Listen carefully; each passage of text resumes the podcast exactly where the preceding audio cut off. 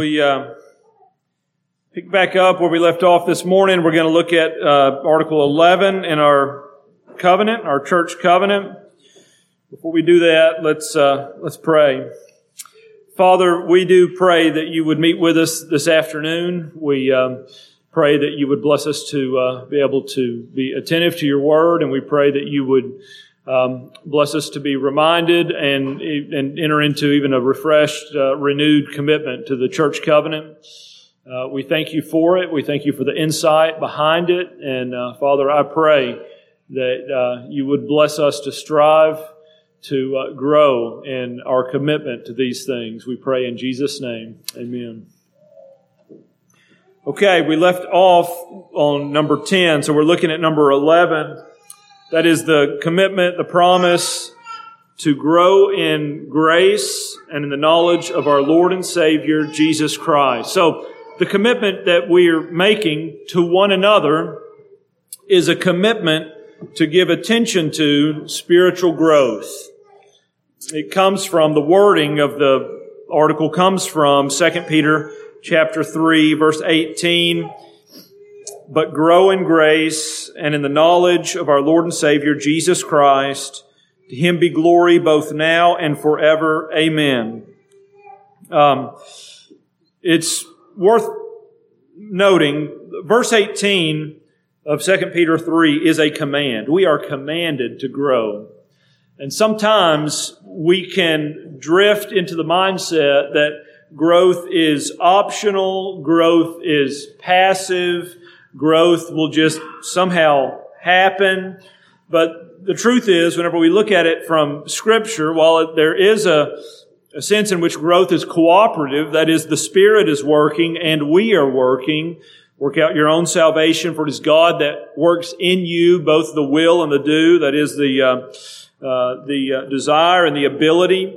Uh, we are to give attention to uh, spiritual growth sometimes that means that we, when, when the Lord reveals uh, or, or through uh, some way or means highlights there's a particular, particular area that we need to grow in, uh, then we're focusing on that and we're seeking to grow in that. But sometimes what that means is we are just seeking to intentionally maintain a walk with Jesus Christ we are reading, we are praying, we're meditating, we're uh, fellowshipping in the body, we are doing the things that we know biblically lead to growth. Um, unfortunately, we can get, not everybody's here, but it's easy to get here. We can get into the mindset, many churches have adopted the mindset that once an individual makes their initial profession of faith. They've done all that needs to be done, and they just kind of drift into the background. And as long as they show up, then that's that. But that defeats, that mindset defeats the entire purpose of why we assemble out of Ephesians chapter 4.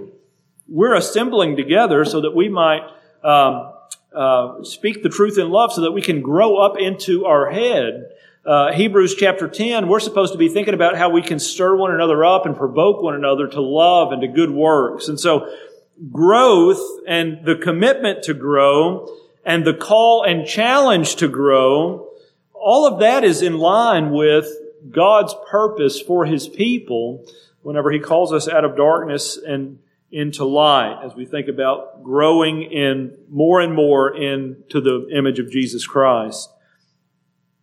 Colossians chapter 1.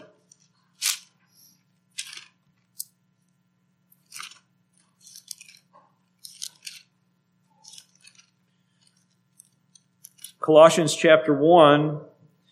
Uh, we've talked about this uh, passage a couple of times here recently, this prayer that Paul prays for the saints, but it's worth noting here, starting in verse 9, Paul says, For this cause we also, since the day we heard it, do not cease to pray for you and to desire that you might be filled with the knowledge of His will in all wisdom and spiritual understanding, that you might walk worthy of the Lord unto all pleasing, being fruitful in every good work and increasing in the knowledge of God.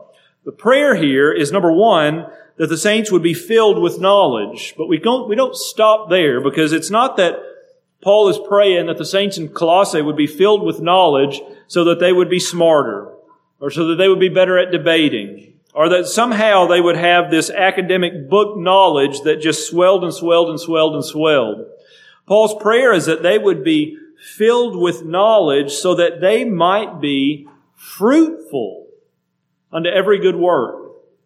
And so as we're growing in knowledge, as uh, you've heard in other ways, as we're growing, that requires that we grow in our understanding of the Word so that that knowledge would lead to godliness, fruitfulness, Christ-likeness. So there's not just, as far as growth goes, it's not just accumulating a bunch of information. Scripture is supposed to result in transformation as we're changed more and more into the image of Christ. And what we're saying here is that we're committed to that. We're committed to growing in grace. A couple of things to remind you of and to point out as we think about this commitment. There are some things that are necessary here. Now, this is assuming, when we're talking about the things that are necessary, this is assuming that uh, you have been converted and made a profession of faith. Once that's happened and you're you've made a commitment to grow, there are some other things that are that are necessary. Uh, First uh, Peter chapter two, uh, one and two. Wherefore, laying aside all malice and guile and hypocrisy and envy and all evil speaking as newborn babes, desire the sincere milk of the word that you may grow thereby. Two things out of this. Number one, out of verse one, laying aside the things that are mentioned. A commitment, an ongoing commitment to growing in grace and in the knowledge of the Lord Jesus Christ. Repentance is necessary. Repentance in an ongoing way is necessary. Secondly, this is the more obvious one. The Word of God is necessary. That you are not going to grow in grace and in the knowledge of our Lord and Savior Jesus Christ if you aren't regularly in the Word of God.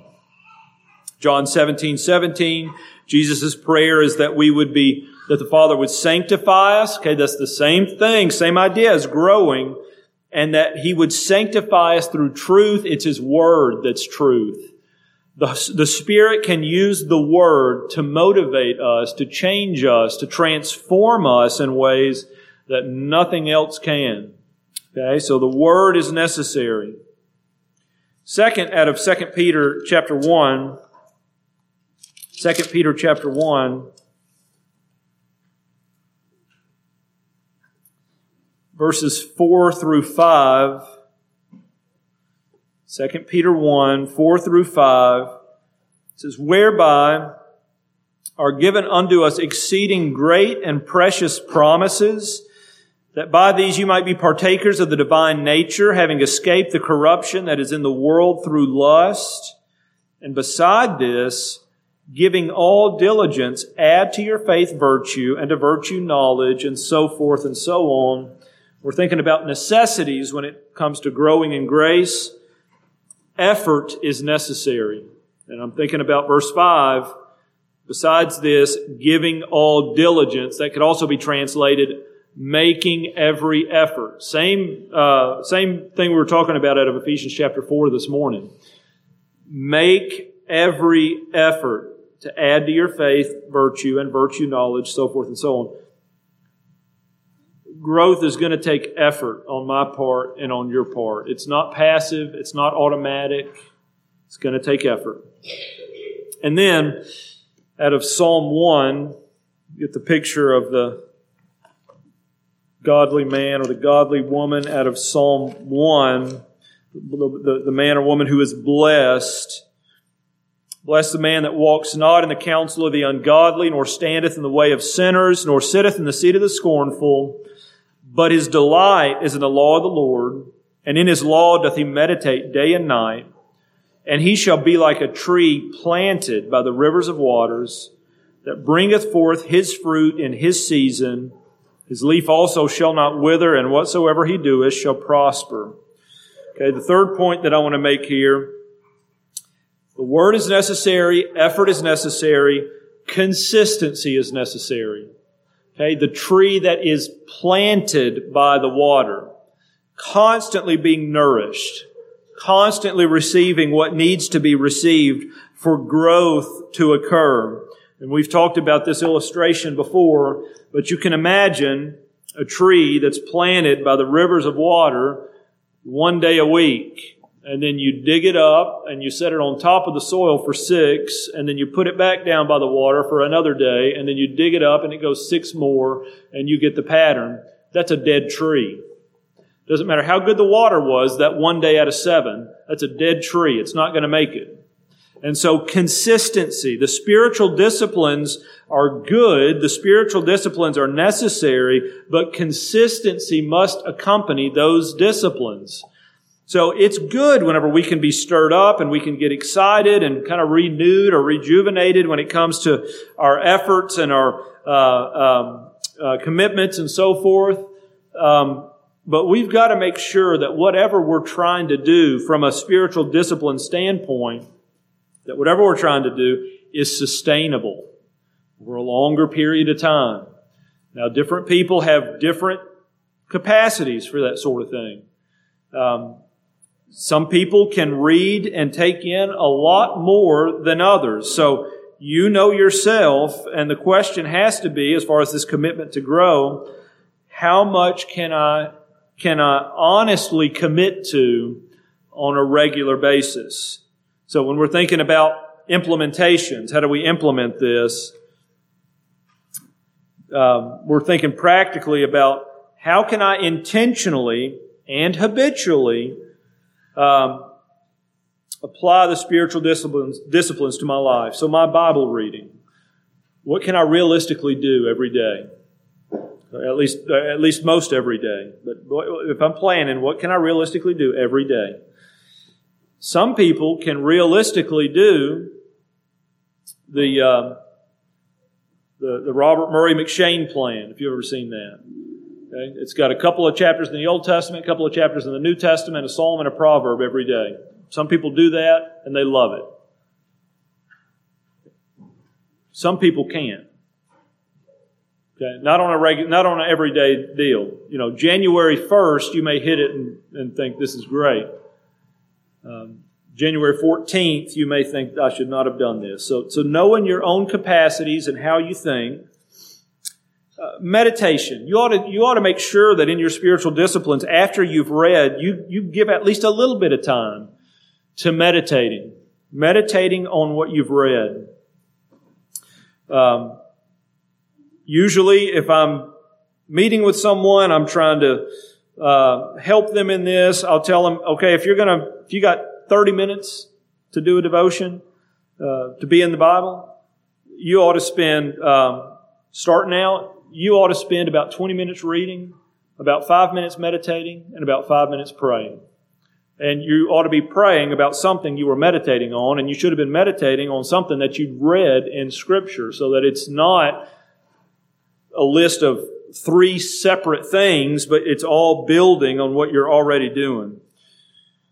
Next is obedience. Obedience. Matthew chapter 7 says this really is the difference between a wise person and a foolish person. If we're growing in grace and in the knowledge of the truth, then we're trying to um, intentionally implement what we're reading into our lives, applying Scripture. And then, of course, as far as the spiritual disciplines go, and we could keep going, but um, the church, okay? gathering together, assembling together. All of those ought to be intentional and habitual. And you have a little bit of leeway on how you do that in your life. But the commitment is that you grow in grace and in the knowledge of our Lord Jesus Christ. One of the things that can be I don't know, misguided might be the right word. I don't, it might not be, but a lot of times when people think about the commitment to grow, they're thinking about making a big, a big splash and big progress and big. They're just thinking big, big, big, big. But if you think about this in relation to being transformed from one degree of glory to another, which is what Paul talks about in, uh, I think it's 2 Corinthians 3, uh, then we're talking about incremental changes. Okay? These aren't impressive in the short term, but they do show up in the long term.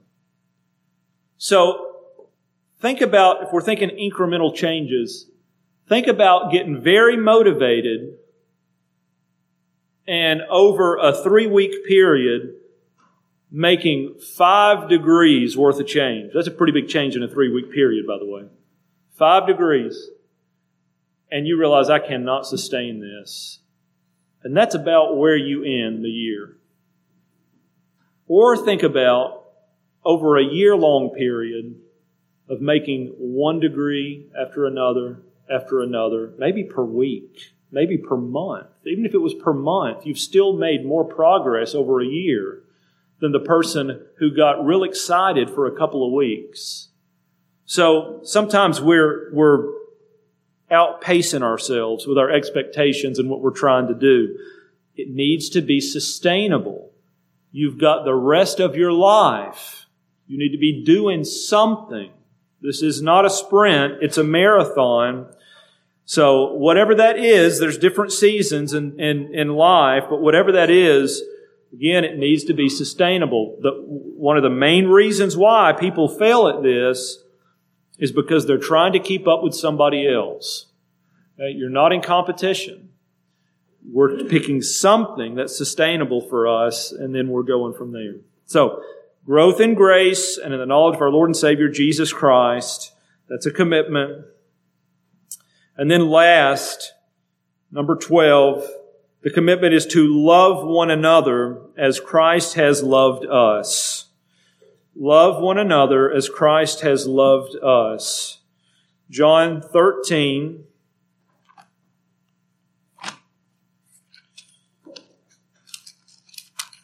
just read the, uh, the, the texts that are on the on the document on the covenant. John 13, 34 through 35. A new commandment I give unto you, that you love one another as I have loved you, that you also love one another.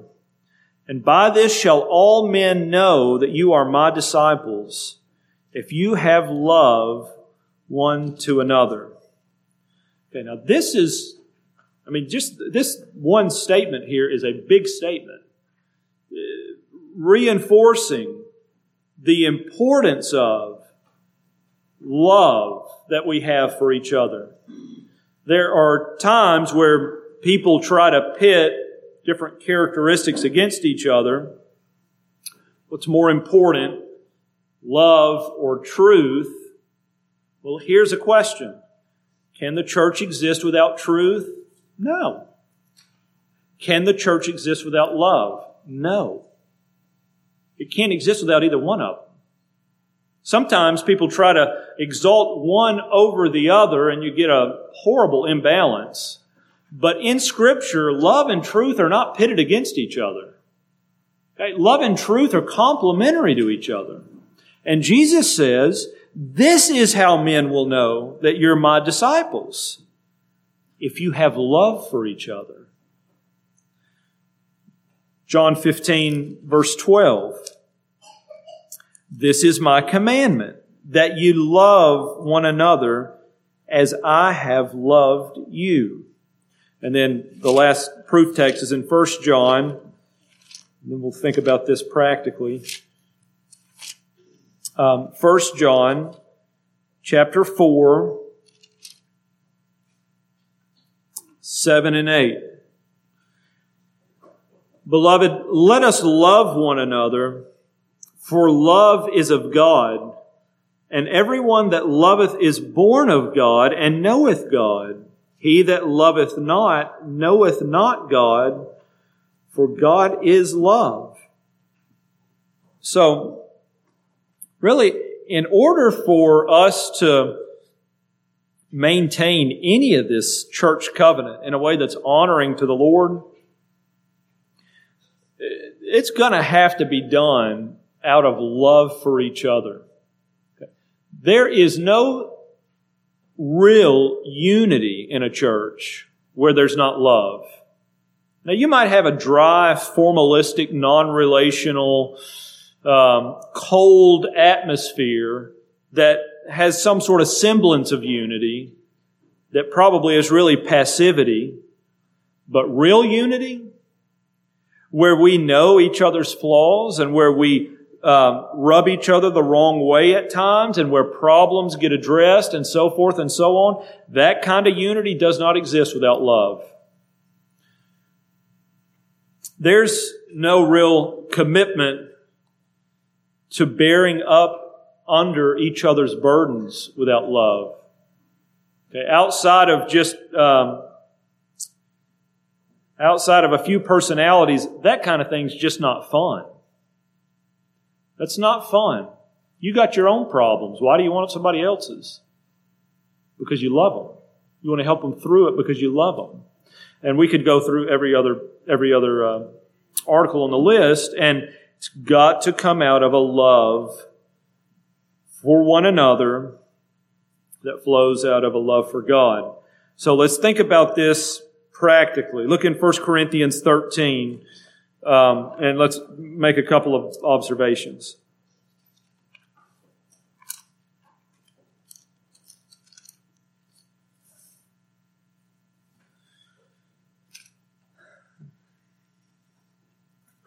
Let me read the first seven verses. It says, Though I speak with the tongues of men and of angels, and have not charity or love, I am become as a sounding brass or a tinkling cymbal. And though I have the gift of prophecy and understand all mysteries and all knowledge, and though I have all faith so that I could remove mountains and have not charity, I am nothing. And though I bestow all my goods to feed the poor, and though I give my body to be burned and have not charity, it profits me nothing. Charity suffers long and is kind. Charity envies not. Charity vaunteth not itself. It is not puffed up, does not behave itself unseemly, seeketh not her own, is not easily provoked, thinketh no evil, rejoiceth not in iniquity, but rejoiceth in the truth. Charity or love bears all things, believeth all things, hopeth all things, and endureth all things. Now, let me just make some observations here. These are bigger picture observations. Number one, as we think about love and what it means to love one another, based out of 1 Corinthians 13. Love is more than what you say. Okay, love's not just a bunch of words. Now, we can express love through words, but love is more than that. Paul says, if I could speak with the tongues of men and of angels, but I don't have love, I become a sounding brass or a tinkling cymbal. So love is more than words, although words can be used. Secondly, Love is more than what you know. Love is more than what you know. It's more than just head knowledge. Though I have the gift of prophecy and understand all mysteries and all knowledge, and though I have all faith so that I could remove mountains and have not charity, I am nothing. Okay, now this is a picture of somebody in, in verse 2 who has mastered the Bible, as it were, accumulated knowledge have all faith. Well, faith is based on revealed knowledge. And I could remove mountains, and I, but I don't have charity, then I'm, I'm nothing. So it's more than just accumulated Bible knowledge. Number three, love is more than what you do. Paul says out of verse 3 And though I bestow my goods to feed the poor and Though I give my body to be burned and have not charity, it profits me nothing. So we get to the end of those three verses and you think, well, what's left? Right? If it's not what I say, if it's not knowing more, and if it's not doing more, what are we talking about when we're talking about love? Well, love, whenever you look at verses 4 through 7, love is primarily expressed in how you relate to each other. Okay? It's primarily expressed in how we relate to each other. And you say, well, what's the difference in all of that? Well, I can have great words and be impatient. I can be speaking eloquent truth and be puffed up in and of myself. Hey, love and humility go hand in hand. Love means I'm thinking about you more than I'm thinking about me. Love means I'm valuing you, esteeming you more than I'm esteeming myself. That's how we get to this long suffering and being kind and not uh, being jealous or puffed up or behaving in a rude way or being self-seeking or easily provoked or uh, thinking evil and all those kinds of things. Love is relational. It means even though I know the things about you that I know that could provoke me to a blow up, that could provoke me to acting unkind, that could provoke me to jealousy or puffing myself up, even though I know those things and that could happen, out of love for you, I'm going to choose to be patient. Out of love for you, I'm going to choose to be kind.